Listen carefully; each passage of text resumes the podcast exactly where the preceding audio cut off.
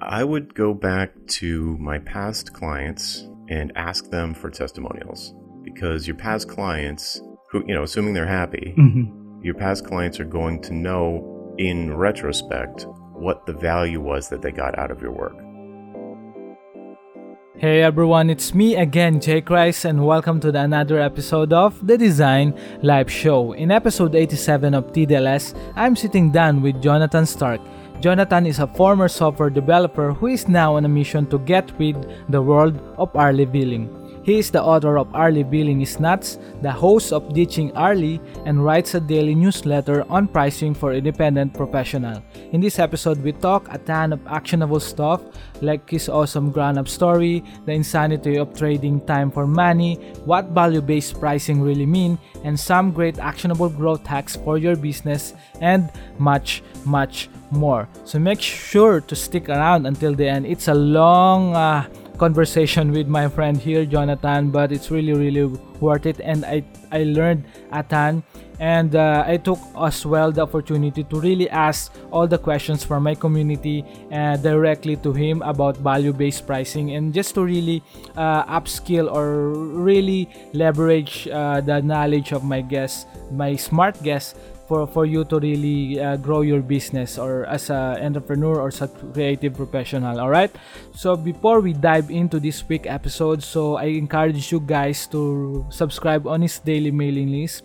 Believe me when i say it has a ton of value you can't get from anywhere else. Eh, i actually get the opportunity to invite him uh, because I'm I'm subscribe I, I'm I'm one of the subscriber on his mailing list. So it's really really uh, great, and uh, you will learn a ton from from this guy. And uh, more important links are on the show notes below. So make sure to check that out. All right.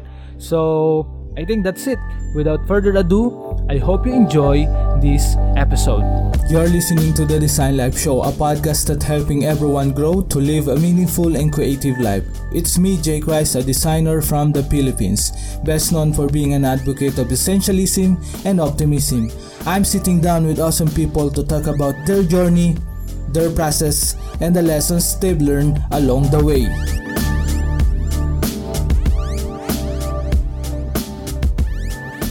Hey everyone, it's me again, Jay Christ, and welcome to the another episode of TDLS. And I'm super stoked and I'm really honored to have Jonathan uh, here in the podcast. So probably you've, uh, especially in the creative uh, industry or in the in the you know in in the business. So probably you've heard the name and you probably uh, read his book uh, and um, I'm really honored to have him. So it, you know, it's really it's really uh, a great time to to connect with Jonathan and to really ask or dig dive on the questions that um, that I'm radaring in the Filipino creative community. So this is a great uh, for me a timing and opportunity to to really uh, talk about the value uh, based pricing and uh, whatever comes in this uh, in this conversation. So, Jonathan, uh, we, uh, without further ado, thank you so much for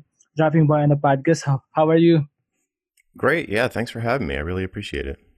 Yeah, it, it was an honor. It, it's an honor for me. So yeah, uh, yeah. With, with regards to your, I, I know you you've been uh, you know you've been in the industry for for a quite long time, and I know you've given a lot of value in uh, um, with regards to your business and with regards to your contents.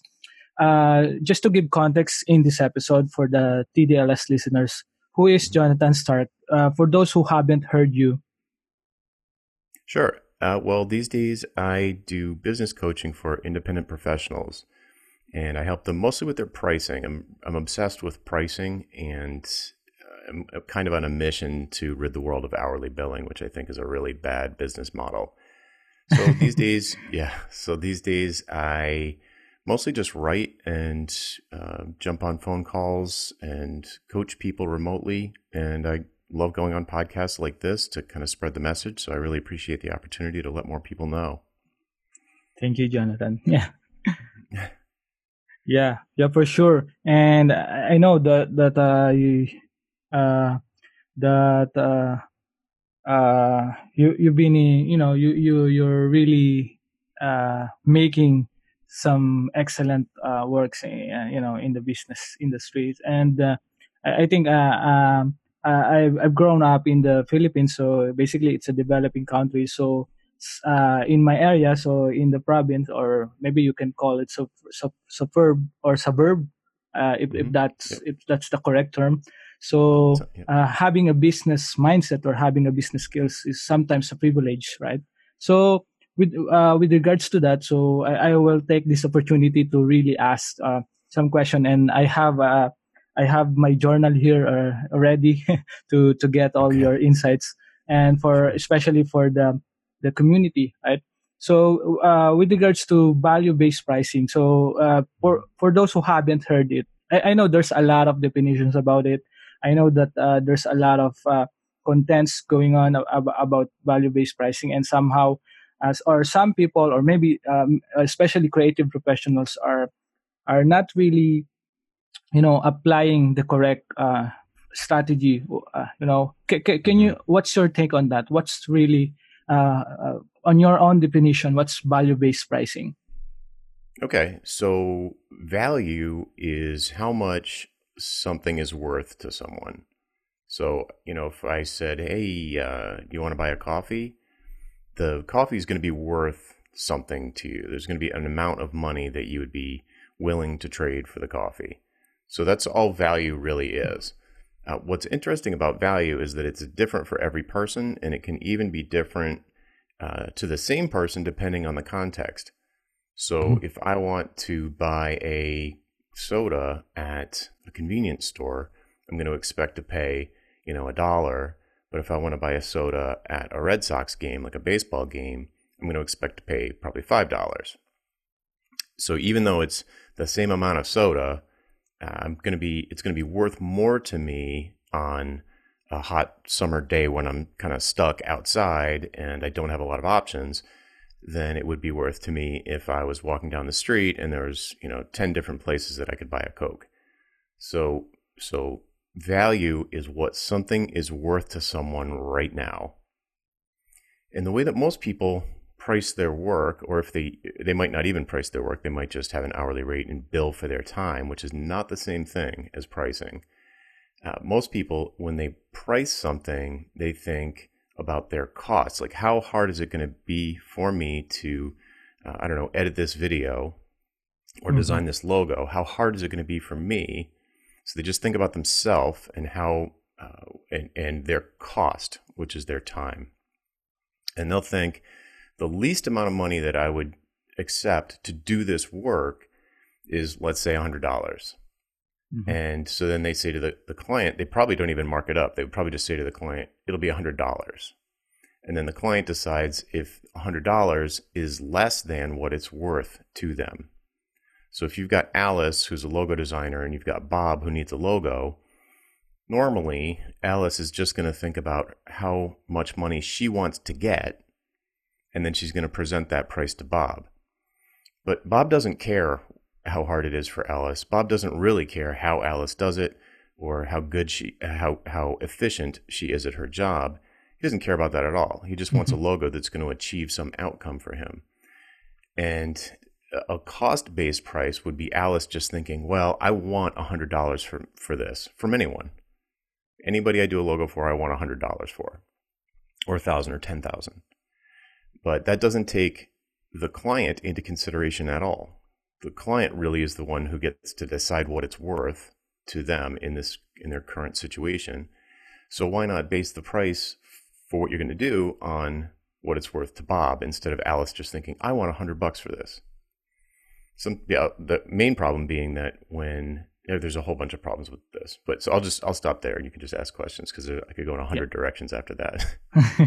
yeah, for sure. Yeah, so basically, just in you know, uh, just to uh, kind of uh, kind of simplify it, uh, value value based pricing is is kind of selfless act, right? As a, let's say I'm I'm a designer, so uh, it's up to the client what's what's value I have, right? Is is that mm-hmm. is that make sense?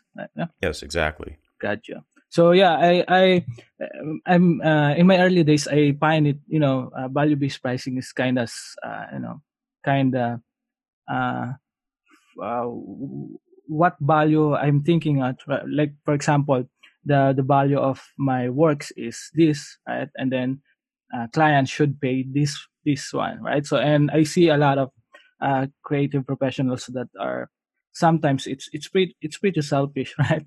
And uh, mm. and it's it's uh, I, I, it's great to highlight that and probably you know to really uh, to really identify what is value pricing especially here in the filipino creative community mm. so there's uh, some confusions around it and yeah thank you so much jonathan for for that with, with regards to to to go uh to value based pricing do you think what's your perspective about uh, that strategy st- that strategy implementing or applying here in the you know in, here in the developing country in mm. the let's say in the settings that uh, uh, local businesses are you know has low uh, low uh, what you call this um, uh, low okay. budget yeah something okay, like that low budget mm-hmm. yep. yeah well here's the thing mm-hmm. Uh, no matter how you price your work the client is never going to pay more for your work than it's worth to them. So no, no matter how you calculate your price, they're not going to pay more than it's worth to them. So if if you want a million dollars for your logo, but nobody thinks it's worth it, you're not going to get a million dollars. Gotcha. So no matter how you calculate your price, it still has to be less than what it's worth to the client. So if you so so the the sort mm-hmm. of magical piece of this is that if you find people who would pay a lot for your work, you can charge way more than you would have. So if you're if you if you charge let's just say let's say you charge $100 for a logo. Mm-hmm. And you start getting leads and you do amazing work that delivers amazing business results for your clients. You have amazing testimonials where they say, you know, after after Alice did my logo, business doubled or something like that. And you have all of this uh-huh. um, street cred, I usually call it, but you're delivering really powerful business results to people. You're, in other words, your clients are extremely satisfied. And you start attracting bigger and bigger clients from all around the world because you don't have to go into somebody's building. You don't have to like be local uh-huh. to someone to make a logo for them. And probably most creative work, you don't need to be local. So you start attracting uh, clients from all over the world who love your stuff. They love the way it, the, your style or your worldview, or they just love you, whatever it is. If you still charge hundred dollars for a logo, these new clients that are coming in are probably willing to pay a thousand or ten thousand dollars for a logo, or more, a hundred thousand. Mm-hmm. Like Pepsi comes along and they want you, you're going to still charge them $100? I mean, in one one way of looking at it is like, well, it's the same amount of work if I do a logo for Pepsi or I do a logo for a local restaurant. It's the same amount of work for me, so it's not fair for me to charge Pepsi more money. But you could flip that around the other way and say like, well, I always charge $10,000 for a logo. So mm-hmm. you can so therefore you never do anything for local businesses. It's just it, it's just a different way of looking at yeah. things. Mm-hmm. So value what value pricing allows you to do is set your prices way way higher than you would normally or if you're billing by the hour. But it does require that you accept or that you attract bigger and uh, bigger clients who value your work more. But that isn't that's a problem that you can solve. It's a it's a pretty straightforward problem to solve. So if you if you bill in this way, if you do value pricing, then you can dramatically exponentially increase your prices. Which, if you compare, you know, it's great. You know, so if it's not easy, you know, you have yeah. to know how mm-hmm. to do it, and it takes time to switch your your mindset.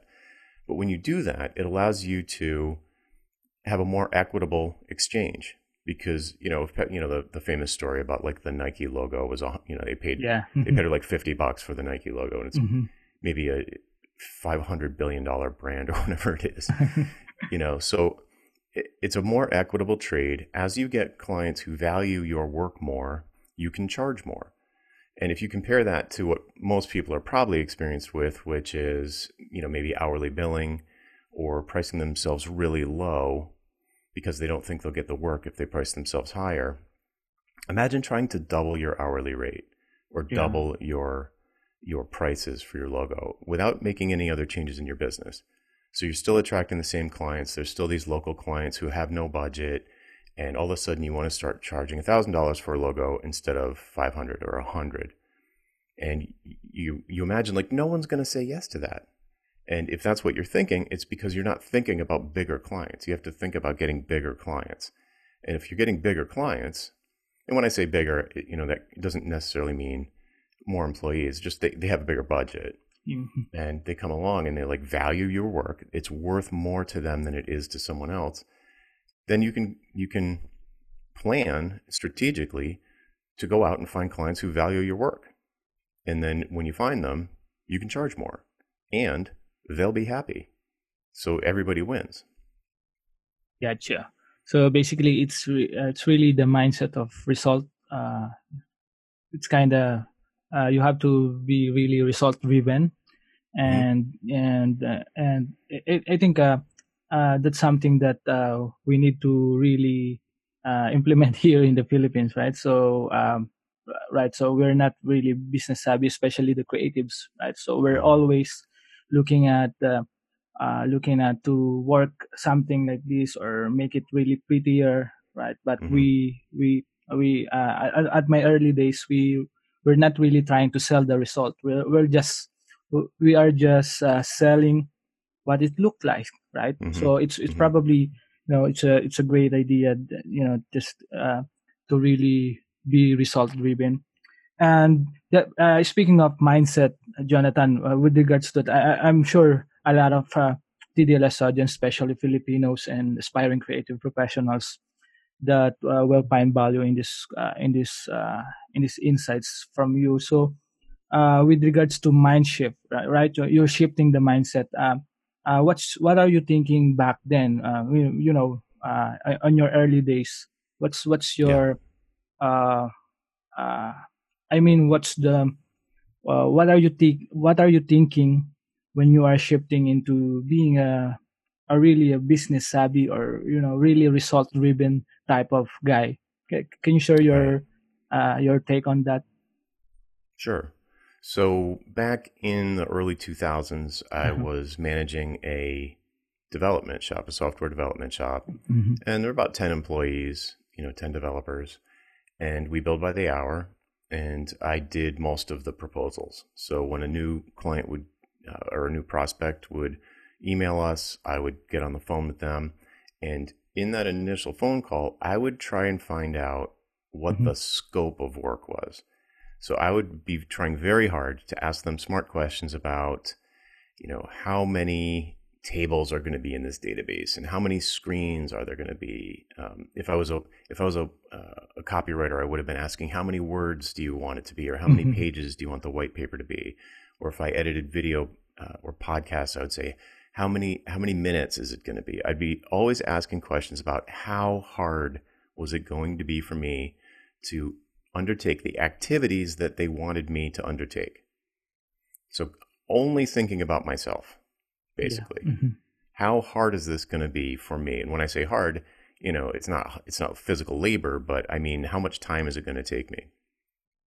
And then I would put together an estimate, and I'd say, well, you know, our hourly rate's $150 uh, per hour, and I think this will take 100 hours. So here's your estimate, and then they would get the estimate and almost invariably, it would turn out that there was more work than I thought because there's no way to know all the work that's going to happen in like one one hour meeting right. for a six month or a 12 month project. So it was like every single time mm-hmm. we were going over budget, which clients hated, of course. It feels like, you know, it feels like they got lied to, or uh, if it went way over budget, they might start thinking things like, ah, I wouldn't have even done this if I knew we were going to spend this much money. So they're trapped now. It's like, do they cancel the project and have nothing, or do they keep going with no end in sight? It's a terrible experience for everyone. Mm-hmm. and they're fighting and they're they're questioning hours and we're spending time going over hours entries and why this takes so long and why this costs so much this time and different than last time and it was awful so the the mind shift so then and that's when i discovered value pricing yeah mm-hmm. and i started my own i went solo and i started my own dev shop at the time doing software consulting and it was immediately instantaneously great it was so much better. Even if mm-hmm. even mm-hmm. I mean my income went way up, but also the my quality of life was mm-hmm. dramatically better because all of a sudden the clients they were never I never had clients from hell ever again after that. It was always like they're like whatever, if it takes longer that's fine. It doesn't cost us anymore. And so then I would just have to work a little bit more, but no one was freaking out. Yeah. And so mm-hmm. so but your question was about the mindset. So what's the mindset shift that I had to go through to switch from scoping first in the sales yeah. meeting and switching over to value pricing. And that shift took me it uh, took me at least six months to get good at it because it's really hard to get used sure. to. Yeah. You can't focus on scope in the first call. It doesn't matter. The scope doesn't matter. It, I know that sounds crazy, but I'll explain it. It does not matter how hard it's going to be for you to do this. At that point, when you're just meeting someone, brand new client, and you and they you do logo. I'll stick with logos. They need a logo. It doesn't matter how hard it's going to be for you. Or let's say something a little bit more um, scope creepy, like um, oh, you, they want you to mm-hmm. develop like design a WordPress yeah. theme for them. Mm-hmm. So because it's a little bit less predictable how long that's going to take. So they want you to develop a WordPress theme, and you're like, okay, uh, you just don't worry about how hard it's going to be at that point. It doesn't matter. What you need to find out is how much it's worth to them. If you don't know how much it's worth to them, there's nothing to base a price on other than your costs, which we've already discussed is like like problematic. So if you want to switch to value based pricing, the only the main thing, not the only thing, but the main thing you need to find out in that first sales interview is how much this thing that they want you to do is worth to them. That's all that matters. And then when if you find out it's worth $100 to them, then there's probably no there's probably no way for you guys to work together. It doesn't mm-hmm. matter what the scope yeah. is because you just know there's no way you could develop a, a good WordPress theme for 100 bucks and and like make a profit. You know, if you find out that it's worth a million dollars to them, then you know that there's room for you to do something for them and make a profit and them be super happy. So if it's worth a million bucks to them, then you say, okay, uh, I understand that. You know, my impression here is that this is a, a really important project for your big company, and it needs to be done right. It needs to be done well the first time. It needs to be maintainable over time by your internal development team. I understand all of these business things about this. It fits into your strategic, uh, your uh, your objectives for the year and your strategy for 2021. It, I understand all of those things about why this is such a big deal for you guys. You know, and then you say, "Is it okay? I'm going to put together a quote. I'll give you three prices, and I can have that to you by Wednesday. Is that acceptable?" They'll say, "Yeah, that's great."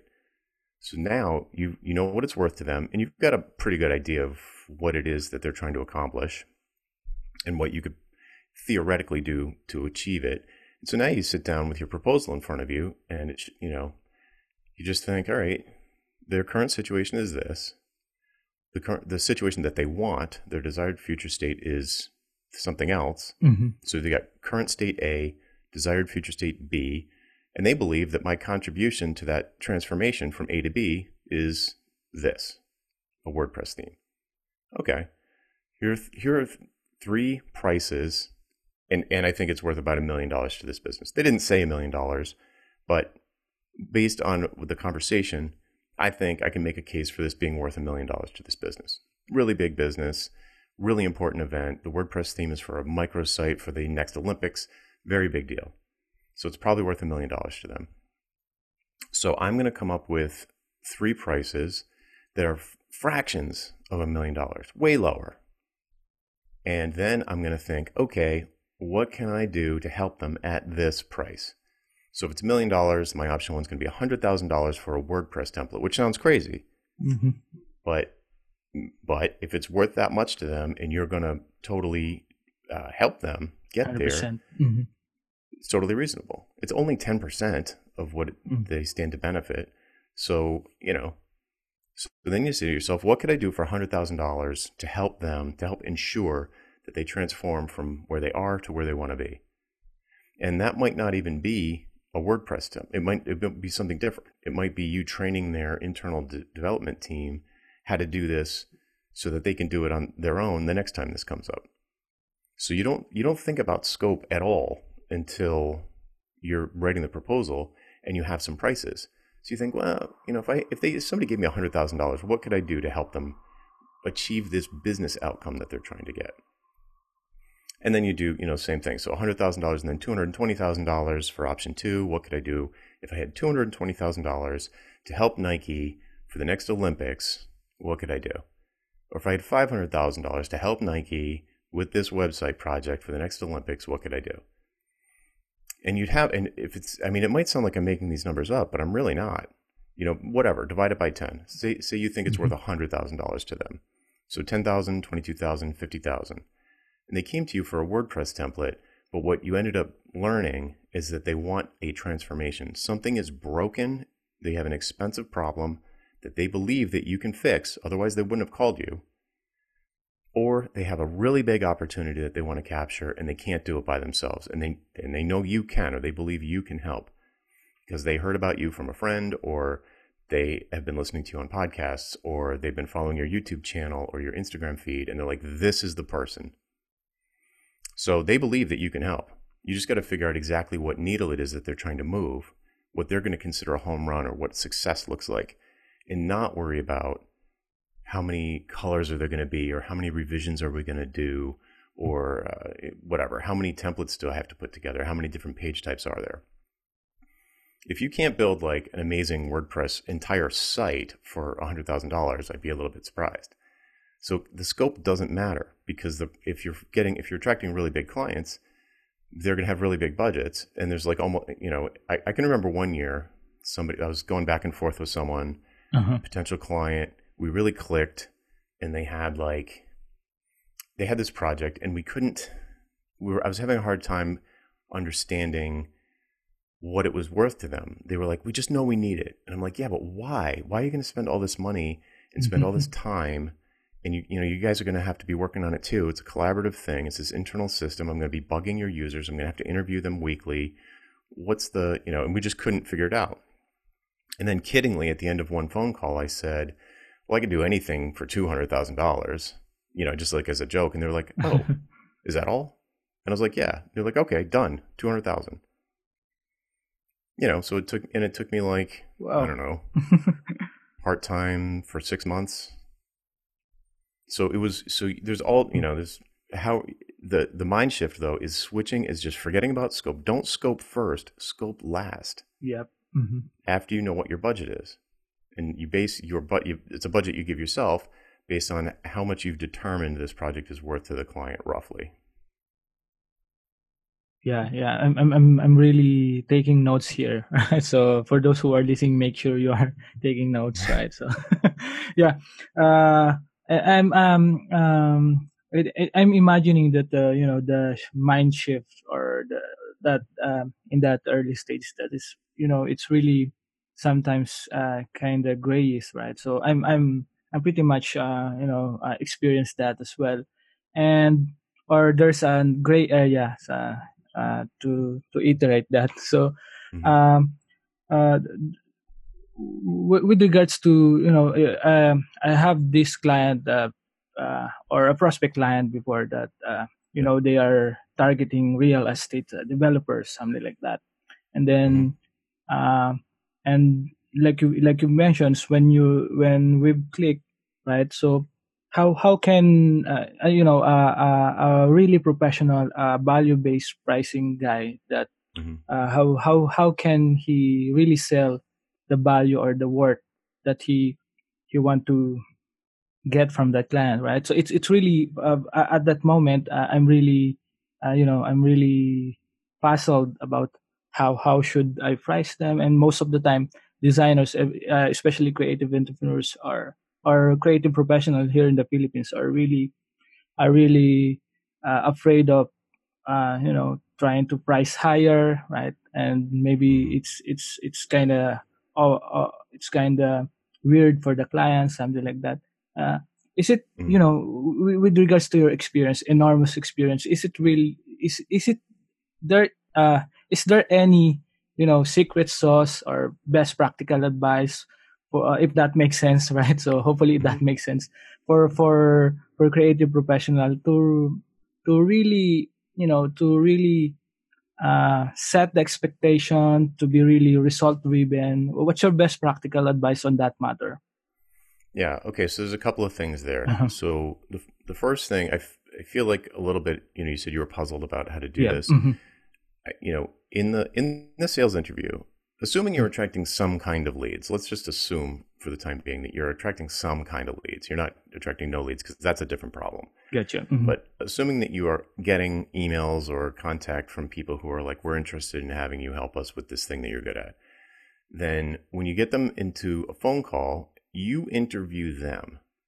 And you interview them using something i'll call the why conversation where you get them to tell you why they would hire a professional like you instead of just doing it themselves or having their cousin Vinny do it or not doing it at all. Like, why not not do this? Why not not have, mm-hmm. um, I, don't, I, don't, know, why not not have a, uh, an architecture diagram for your new software project? Why not just have your developers start building it without, without any kind of plan? And they would say that, well, that would be crazy. We would end up with a giant mess on our hands. You say, okay, yeah. so you definitely need some kind of architecture phase at the beginning. They here's the important part. They understand that there's value in a software architecture. I'm not mm-hmm. convincing them. I don't need to convince them at all. In fact, p- convincing or persuading, I don't do any of that. I just meet with the client and I, you know, and I say, well, why would you bother? I mean, you know, I'm going to be expensive. Why would you even be talking to me? Why not just do this yourself? Or why not hire it out? Or why not get an agency to do it? And they'll tell me all the reasons why they don't want that. They'll, like, well, that won't work. We tried that before and we got burned. This is super important, and you're the, you're the go-to guy for this. So, like, we want the best. This is too big of a deal for our our business, and we just want to trust that we did everything we could to make sure it was a success. All right, that's what I want to hear. And I didn't convince them of anything. It's them telling me why they would spend more money than the cheaper options. So that's kind of the, I mean, that's a there's a lot to the why mm-hmm. conversation. There's three types of questions and there's different ways you can ask each question, but it's why this, why now, and why me. Gotcha. And you take mm-hmm. the information from that and you put it into your proposal. And the other thing you brought up is the low cost of living. Uh, you live in a low cost of living area, I guess. Yeah, uh, low uh, so, low buying pow- powers, if, if, uh, mm-hmm. something like that. Yeah. yeah. Yeah. So there's a couple of things there. The first thing is do not limit yourself to local clients. Gotcha. There's, mm-hmm. there's no reason to do that. I mean, maybe there's a language barrier thing, but if your work is amazing, then people are gonna, you know, people are gonna deal. They'll be like, whatever, we can figure it out. So do not limit yourself to local businesses only. Uh, you know, there's a time zone thing too. There's those are problems. But if you're if you're delivering amazing results to your clients, you're going to attract people from high cost of living countries. So that that's what you got to do. Because if you if you're just assuming that you're a soloist and you don't want to, you know, have like 50 employees and build a giant firm, you just want to like do logos or do WordPress themes or do uh, graphic design, you just love what you do and you just want to do it, you don't want to be a manager, then the whole business growth plan, the whole plan is to get bigger customers. That's it. So everything you do has to be about getting bigger customers. Okay, so gotcha. uh, yeah, and so if you if you are limiting yourself to a group that has no budget, and I, I'm a little bit skeptical that there's nobody in your whole country that's rich. right? Yeah, yeah, 100%. I mean, there's mm-hmm. got to be somebody. yes, yes, for sure. but let's say let's say there isn't. Uh-huh. So just don't just the world is your oyster. Just you've got the internet, get clients from other places. So and and then when you get them, you want to do value pricing because now your mm-hmm. your notion of how much you get paid is going to be skewed really low. So you, and you can price yourself you can say it's possible to set your prices too low because then people think you're no good. If you're too cheap, they'll think you're no good. Gotcha. So, all right. Now, here's another thing about living in a low cost of uh, whatever, a place that doesn't have a lot of budget. If you are, if you're, if you're attracting buyers based on the fact that you're cheap, you're never going to be getting better clients because the whole reason they're coming to you is not because you're good, it's because they think you're going to be cheap. So you have to come up with, you just have to attract better clients, which is a marketing exercise. Again, different subject. But if you do, if you're attracting people based on the fact that they think you're cheap, then every conversation is going to be about money and, oh, that's too expensive. Like, wow, I thought it'd be less money than this. Yeah. because that's because you're mm-hmm. attracting a kind of customer who's very price sensitive and for whom the stuff that you do isn't really worth that much. And there's nothing you can do to, to change their mind in the moment about how much the thing is worth. So it's a waste of time. So just attract people who already value what you do, have more buying power, and then deliver amazing results to them, and the word is going to spread. 100%. Yeah. And I just want to highlight with, with regards to the attracting, right? So probably it's it's really uh, if I understand it well, it really co- colorates how you position yourself, right? and uh, it's it's uh, probably the marketing part, right? So the uh, the persuasion, if if if that's really exists, right, and the end goal in mind, and the result driven mindset, mm-hmm. and uh, and most of the creative professional here in the Philippines are re- really find it hard to position uh, there's their work, you know, to position their expertise, and sometimes, um, you know, there's a culture gap, you know, going on and and probably an internal motivation as well is not really uh, relating on that on that uh, on that end goal if if if, uh, you know if, if that makes sense how how mm-hmm. you know how uh, what what they should do if if this guy uh, don't really know how to position herself or to really um, uh, or to create messaging for or mm-hmm. how do you call it marketing uh, marketing yeah, positioning uh, really strategy positioning yeah important. positioning yeah yeah so the it's hard because mm-hmm. we when you're starting out you just think about your craft and you're just trying to make more beautiful stuff yeah you think mm-hmm. kind of like an artist and you're like this is beautiful stuff you show it to your colleagues and people who also do what you do and they're like wow that's beautiful and you start to get this kind of confidence that you've mastered logo design or video production or whatever you do, web design, just you have to go on the list, mm-hmm. copywriting, anything. Yeah. Your colleagues are like, wow, you're amazing. Um, you start to feel like you know what you're doing. You maybe try and inch your hourly rate up a little bit. The problem with this equation is that there's no customers involved, like no client opinion is involved here. It's just you and your friends talking to each other mm-hmm. and saying, while we're doing amazing work, and in the in the sort of general sense, you probably are doing beautiful work. But if it doesn't deliver business value to people who have checkbooks, they're not going to give you money just because it's beautiful. Like they don't care. Like mm-hmm. a business person, yeah. you have to think more like them. Okay, this this color palette that you put together for this web page is really attractive, but if if I run like you know, if I'm like, uh, I don't know, I run a chain of pizza places or laundromats, I'm not even expert enough to know if it's good in the in the abstract general sense. You know, it's like a photographer trying to sell um, their, you know, sell a bride, uh, you know, for a wedding by talking about like, oh yeah, you really need me because my f stop and my white balance are amazing. All my friends tell me so. It's like, who cares? The bride doesn't care.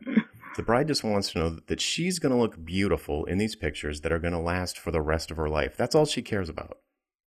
She doesn't care about what kind of film you're going to use or like, it just doesn't matter to her. Like the client is always going to have a much um, more novice view of what it is that you do. And they're going to have an opinion like, yeah, I like that or I don't like that. But they don't understand anything about design and they don't need to. They just need to know what it's going to do for them. And so when you're talking to them, that's what you ask. You have to figure out what they think it's going to do for them. So if some if if they're talking, they believe somehow that whatever it is that you do is going to help them with some business goal that they have, or they would not be talking to you. They wouldn't even even if you reached out to them first, they're not going to set up a phone call with you if they don't think there's some possibility that there's a good investment to be made because they're not going to waste 100%. their time. Mm-hmm. So they know there's like you know that they know that there, that there's a possibility here. You just need to figure out what's the transformation they're trying to make and what do they believe my contribution to that transformation is. So if you do something like a logo, which is way upstream, I would be super curious to know from this particular person sitting across from me, why do they think they need to pay a professional for a logo? Can't you just make one? Can't you just like crack open, I don't know, Sketch or uh, I don't know. There's probably free ones so you could just buy off the internet. Why yeah. don't you just do that? Mm-hmm. And they'll tell you they'll say, no, I can't do that. I don't want to look like everybody else, or uh, I'm afraid that there'll be litigation involved, or they'll tell you something. Uh, so, you know, there's they give you the reason. Like they're the one who will tell you what it's worth. They are the ones that will convince themselves that it makes sense to pay a lot of money for someone an expert like you. And yeah, and there's just no you can't convince mm-hmm. them any otherwise. But what that means is you're going to get some client, you're going to have conversations with some clients who really don't value what you do. And you're going to be like, okay, this is not a good fit here. Thanks anyway. Yeah. So, you know, you've got to be prepared to walk away from bad clients. 100%. Yeah. And I think there's, uh, you know, there's a lot of, you know, uh, there's, I think we we were uh, you know we're all experienced some shitty clients right and I, I mm-hmm. think that's uh, that's uh, that's part of the journey and uh, Jonathan uh, I know you you, you know uh, with with regards to uh, to the positioning and, and with regards to the value based uh, value based pricing how to to really define your work uh, mm-hmm. and how how what's your perspective when when when you know uh, when clients come to you with low budget let's say uh, uh, let's say uh, uh, j- just for the start of the relationship or the business relationship. And then yeah. uh, as a designer and then as and as a, uh, and then as a client uh, or uh, putting my feet or foot on the on the client's shoes right? So i want to grow as well together with the client. Is it you know something uh, correlates with value based pricing or uh, what, what's your perspective about that Right. So how do you transition mm-hmm. from where you are now to bigger clients? Like, so say you're only attracting low clients yeah. with a low budget right now, mm-hmm. and so you're trying to help them grow, and while while yeah. you are, you know, just trying to grow as well. Yeah. Yep. Yeah. Uh, well, the beauty of value-based pricing is that you always get paid a lot of money compared to what you did. So to, to say that again, if you base the price on the value. Mm-hmm and then you come up with a price after that that's less than the value and then you scope last you pick a scope of work that you'd happily gladly do for that price you're always making a lot of money compared to how much time you're spending so if somebody mm-hmm. came to me and they had a really small budget but they wanted um, i don't know a uh, like a book cover like oh, i'm writing an ebook um, i want uh-huh. to have a professional design the cover i know i can't do it myself my budget is only $500 or even 100 let's say it's 100 and you know jay i want to come to you because i i saw your your work on i don't know behance or i saw it on 99 mm-hmm. designs or where, wherever i saw it or you came highly recommended from someone else but i've only got 100 bucks. And you say okay well let's talk about well, let's talk about that. And then you talk about what goals they want for the book you know like dude why don't you just do it yourself seriously you know, if you only have a hundred dollars, it's obviously if you only have a hundred dollars, it's obviously not that important to you. So why not just do it yourself? Why not just crack open Keynote or something and design something in Keynote or PowerPoint and just take a screenshot and use that? And then you get the conversation going, and then I say, well, I don't know, you know, I feel like I feel like people do judge a book by its cover, and I think the book is yeah. really good. I don't want people to not buy it just because the cover is kind of ugly. I know I wouldn't do a good one myself. Same thing. So you just go through the, the why questions. You're like, all right, so blah, blah, blah, blah. You know, uh, you it's urgent. They need to do it now. They really want to get the book out. They really don't want to do it themselves. Uh, so you say, okay, you've only got a hundred bucks. I'm not designing you a book cover for a hundred bucks, but what I can do is for ten dollars, you can buy this template that I'll put together, or for ten dollars, I can connect you with somebody who can do this for you, or I can connect you with a website that has book cover templates. You know, I can I can uh, send you to Canva, and then you can pick something from Canva, and then I'll advise you about the fonts or something. You know, basically they do it themselves in Canva, and then you give them some feedback about it, and boom, ten bucks. And you're like, yeah, that was worth it. It took me ten minutes. Yeah. you know, so you just if you come mm-hmm. up with the value first, and the person says worth a hundred bucks, you say, okay, what could I do for ten dollars to help this person? What could I do for twenty two bucks to help this person? What could I do for fifty bucks to help this person? And it's not going to be designing the book cover, but you could do something to help them get what they want which is a book cover that they believe is going to not scare away buyers. Gotcha. So you mm-hmm. always end up with a profitable engagement. Even if the clients are really small, you just can't accept that the thing that they specifically asked you to do, i.e., design a book cover, you just reject that. You, you just don't uh, automatically accept that as a thing that you're going to do at the beginning. So if they come to say to come to you and say, "I need you to design a book cover for me," my brain would immediately be like, okay, maybe I'll design the book cover, but there's a lot of other ways I could help them with the book cover besides me actually doing it. So if you just keep an open mind about that, and instead of thinking of yourself as someone who designs book covers, instead of that, you think of yourself as someone who knows how to design book covers, and you sell the knowledge instead of the cover, then it opens up a lot of possibilities in terms of uh, what kind of things you can scope after you've set some prices. Yeah, light bulb. Yeah, so that's really you know that's really a fantastic perspective. And uh, is it fair to really summarize it with you know value first, scope last? Is is it fair, Jonathan? Is mm-hmm. is it correct? Right. Yeah, hundred percent. Gotcha.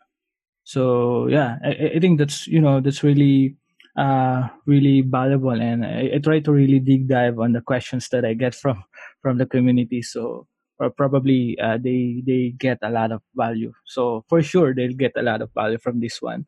Uh, to to just to shift gears, uh, man, with with regards to to your journey, right? So uh, probably uh, this I should ask this at first, but um, you know I, I'm kind of kind of excited how how you really define the value based pricing and. I, you know, I, I lost I lost track about my uh, guideline. So I, I, don't mind it anyway. But uh, uh, with regards to your journey, right? So you you've been in the industry for a long time, and uh, um, the, what's the you know uh, f- just for those uh, creatives, professional, or those aspiring creative entrepreneurs? Well, what's what's the biggest struggles that have you been uh, you know what's the biggest challenges that have you been through or are, are you overcoming or so, sorry so let's let's i'll just edit it out so okay. yeah yeah i mean it depends on what mm-hmm. era what, what's life i mean I'm sorry i had yeah i can give you a few a few things like I, mm-hmm. I have a music degree i went to music school in college and for you know like 10 years yeah. i mm-hmm.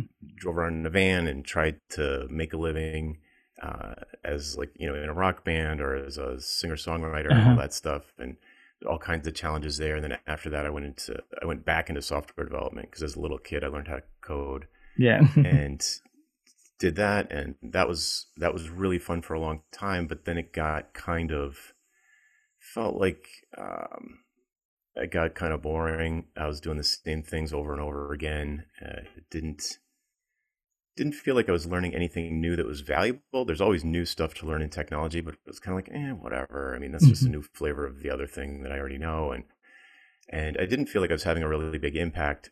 Uh, and that was, you know, so we just jumped like two decades, and then that led up to mm-hmm. 2016, I guess. Uh, I had been running uh, my solo software consulting firm for 10 years at that point and I had been using value pricing the entire time. And a lot of my friends from the space were still billing by the hour.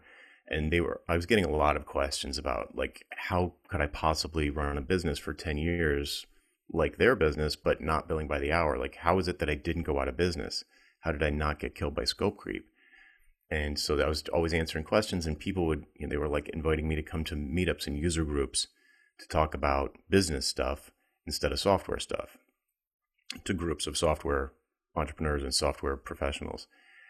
And in and that had been happening more and more over the years. But in 2016, I finally collected all of my thoughts on the subject and published a book called Hourly Billing Is Nuts.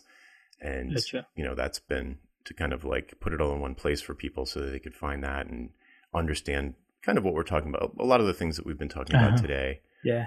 And the challenge really is my challenge now is and that's all i do now now like i'm on a mission to rid the world of hourly billing it's the worst it's so bad for clients it's bad for you it's bad for everybody and mm.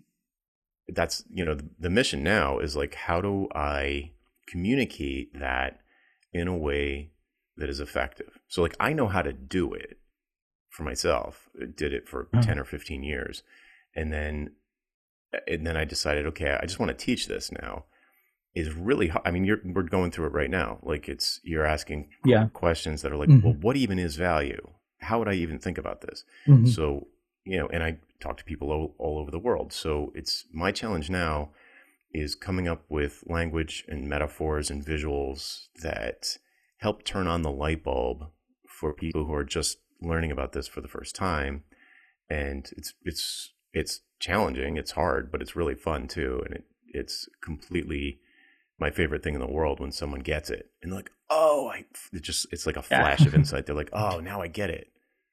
So that's I mean that's really the main thing.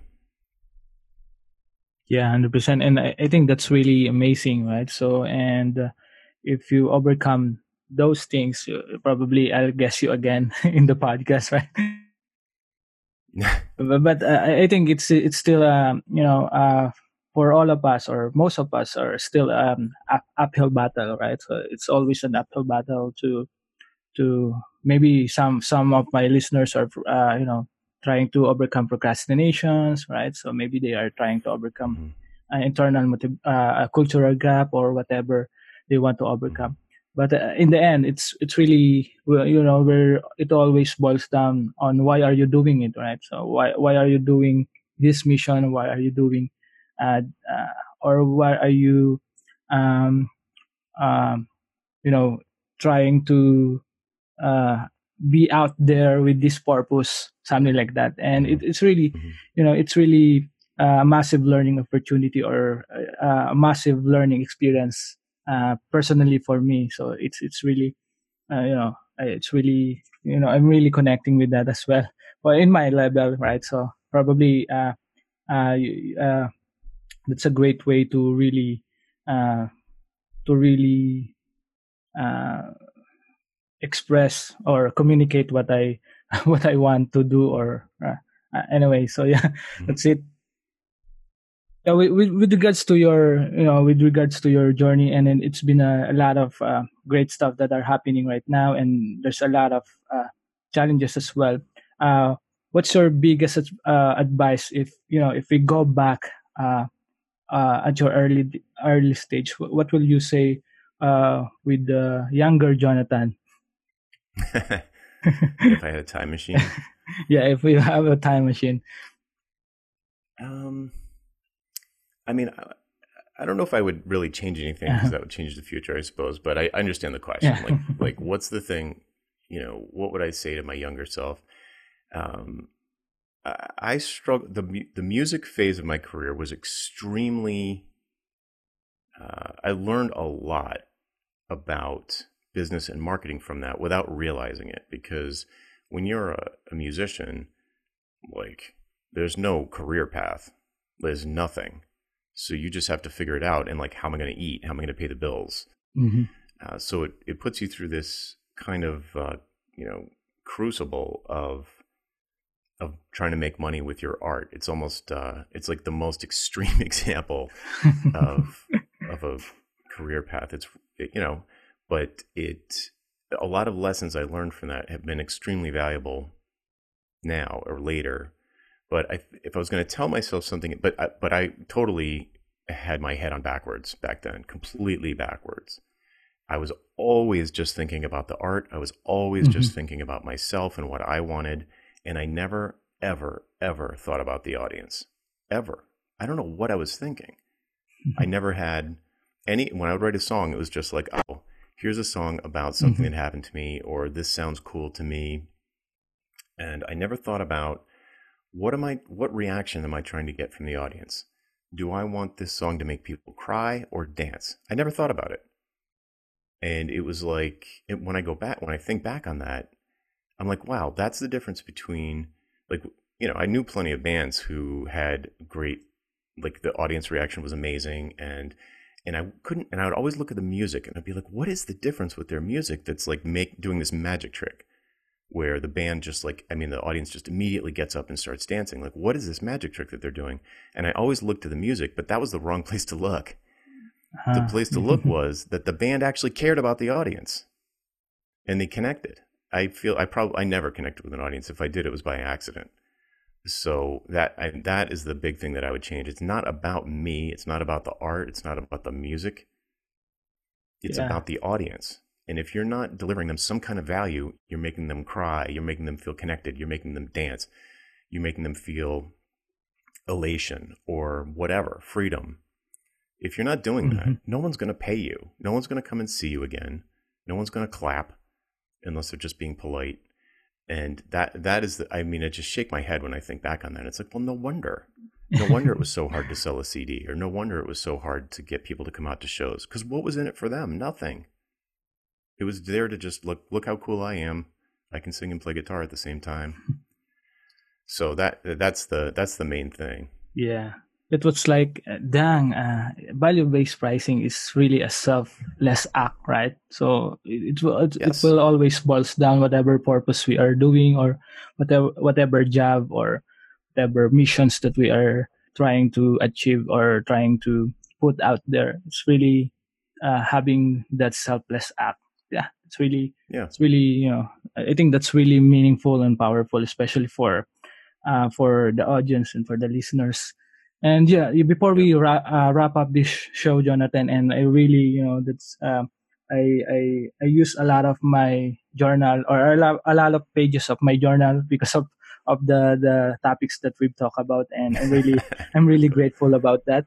So I'll probably buy another journal tomorrow if if I can go out because but uh, uh, to wrap up the show in a macro level right so in a macro level uh, whatever uh, whatever level or uh, business skills or whatever creative skills uh, they have or or or the listeners have of, of this podcast what's your best practical advice for them I would go back to my past clients and ask them for testimonials because your past clients who you know assuming they're happy mm-hmm. Your past clients are going to know in retrospect what the value was that they got out of your work and even if it's just a feeling like that new logo just made me feel like my business was really real and i could really go into sales meetings confident instead of before where i was really not confident when I went into meetings because that logo on my website was just so beautiful and it gave me the confidence to close twice as many deals as I did the year before. So I would go back to past clients and mm-hmm. I have a, a, template I can give to you the link to it. But if you Google mm-hmm. for building the perfect, uh, building the perfect testimonial, uh, you'll probably find it. Jonathan Stark, building the perfect testimonial, and it's this e- a couple of emails you can send with some questions about how to reach back out to past happy clients and find out what value they got out of your engagement.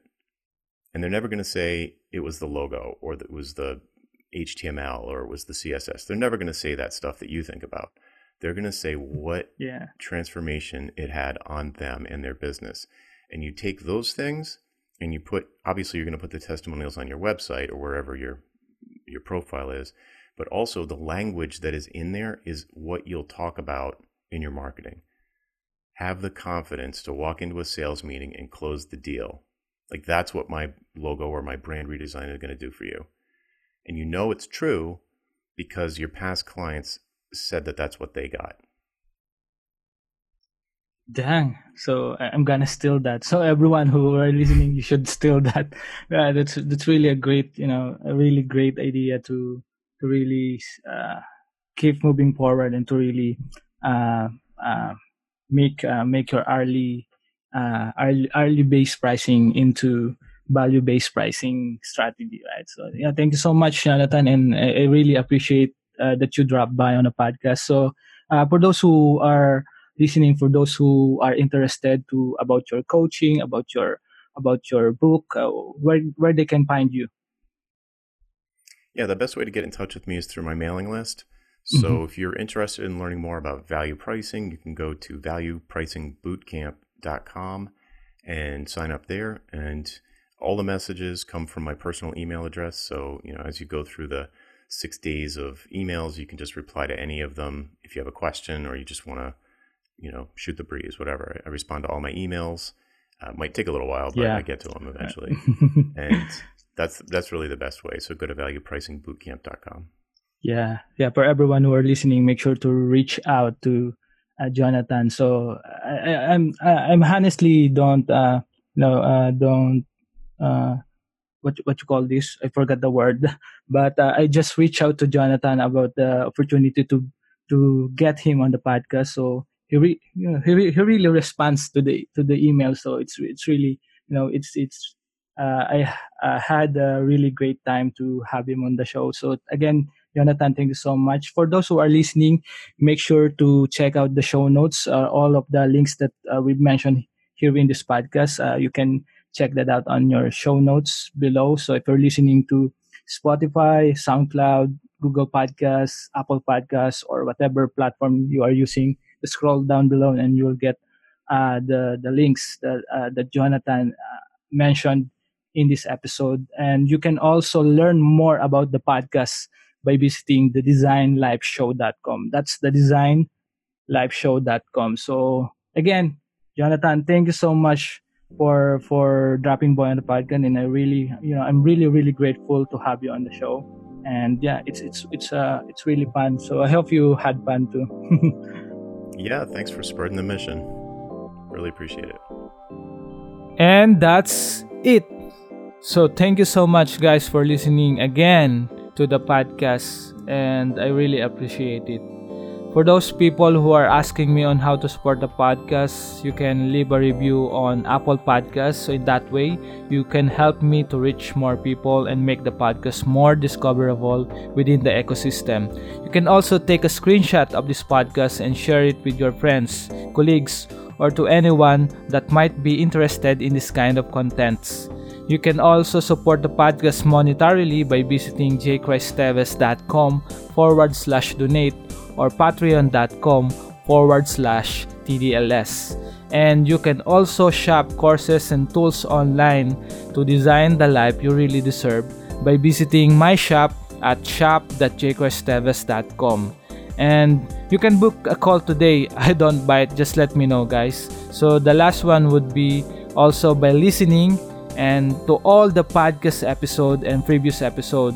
And however you support my message, uh, how however small that is uh, more than enough and it means the world to me. So thank you so much and see you again next time